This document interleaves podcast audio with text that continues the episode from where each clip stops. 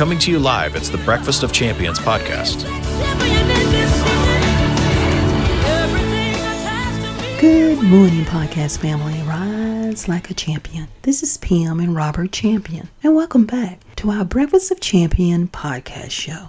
Now, on our last podcast airing, we shared with you some of the things we presented to the Federal Commission on School Safety in the U.S. Department of Education in Washington, D.C. And we spoke about a young man who was one of the youngest presenter to the Federal Commission on School Safety at the U.S. Department of Education.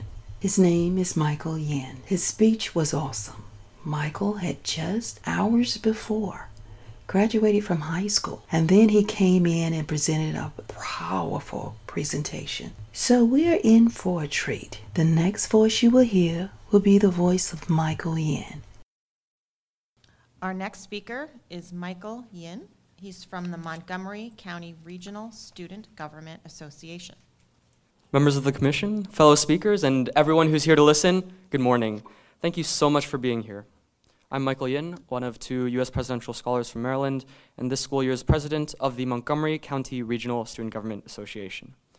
I'm here on behalf of the 161,000 students of my county, the biggest school system in Maryland, and one of the 15 largest in the nation, and I'm here today to talk about the student perspective.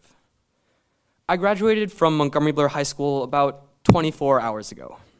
Standing on that stage was a tear inducing experience, and I'm truly lucky in so many ways, but not everyone is so fortunate. The eight students killed at Santa Fe High School will never walk across that stage. The 16 year old girl from Great Mills High School in my home state of Maryland will never walk across that stage. The students of Huffman High School, Marshall County High School, Wake Forest University, and the 14 students who were killed at Stoneman Douglas High School will never walk across that stage. And even the ones who are lucky enough to graduate from these schools will never be the same. The thing is, we students feel and we know that something is very, very wrong in our schools. We feel it every time our superintendent releases a public statement about the recent unthinkable tragedy, but it's not unthinkable, it's expected. We feel it when incredibly brave survivors of school shootings, like David Hogg and Emma Gonzalez, are dismissed and attacked because us students don't know what we're talking about. We feel it when our little brothers and little sisters are unwilling to go to school, not because of tests or homework, but because they are afraid. And that's why we've been speaking out, because our futures are on the line, but we're ready to help incite change and find the solution. We've been on the news debating policy with as much vigor and hard earned wisdom as seasoned reporters. Almost a million of us have been marching for our lives in DC, and half a million more have been marching elsewhere across the country and even internationally. We've been doing our best. Now we just need some help from you. As we're looking for solutions, we ask that you listen to our students and teachers and other staff, the people who spend every day in these schools. I know we all want to end these tragedies. We just need to look in the right direction to figure out how. We can't, we can't be dismissive. Politicians have come up with some good ideas, but if we really want to end these tragedies, we need to listen to the people closest to the school system.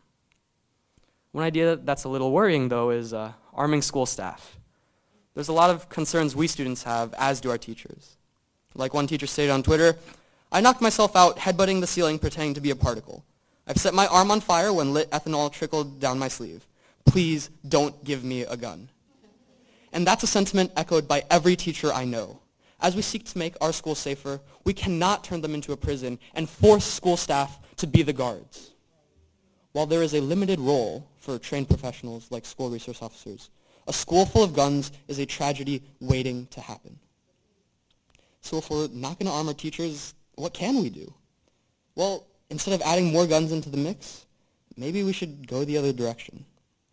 I understand that Secretary DeVos has stated uh, the School Safety Commission will not be looking at the role of firearms. And to some degree, I understand that. People are worried about their Second Amendment rights, and changing gun laws would be hard. But still, uh, though this may be a difficult issue for us to talk about, it's a necessary one. There's so much that we can change that doesn't even begin to infringe upon the Second Amendment. For starters, we can close the gun show loophole that allows private parties to sell guns without even asking for ID. We also need to do a much, much better job of making sure that guns don't get into the hands of the wrong people. whether that's domestic abusers or those with mental health problems.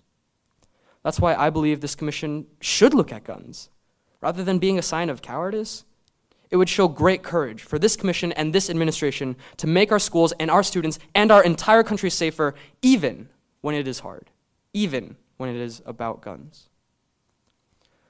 There's so much more that I and students across the nation have to say about school safety, from school wide tip hotlines and uh, infrastructure improvements to counselors who actually interact with their students once a semester, because that's rarer than you think. There are students that go every day without having their name called, without truly being talked to by a staff member, and that can help so much. So, regardless of all these issues, I hope you will keep listening, and I hope that this can be a start. Thank you. And I know that when we listen to the students, we can and we will find the solution.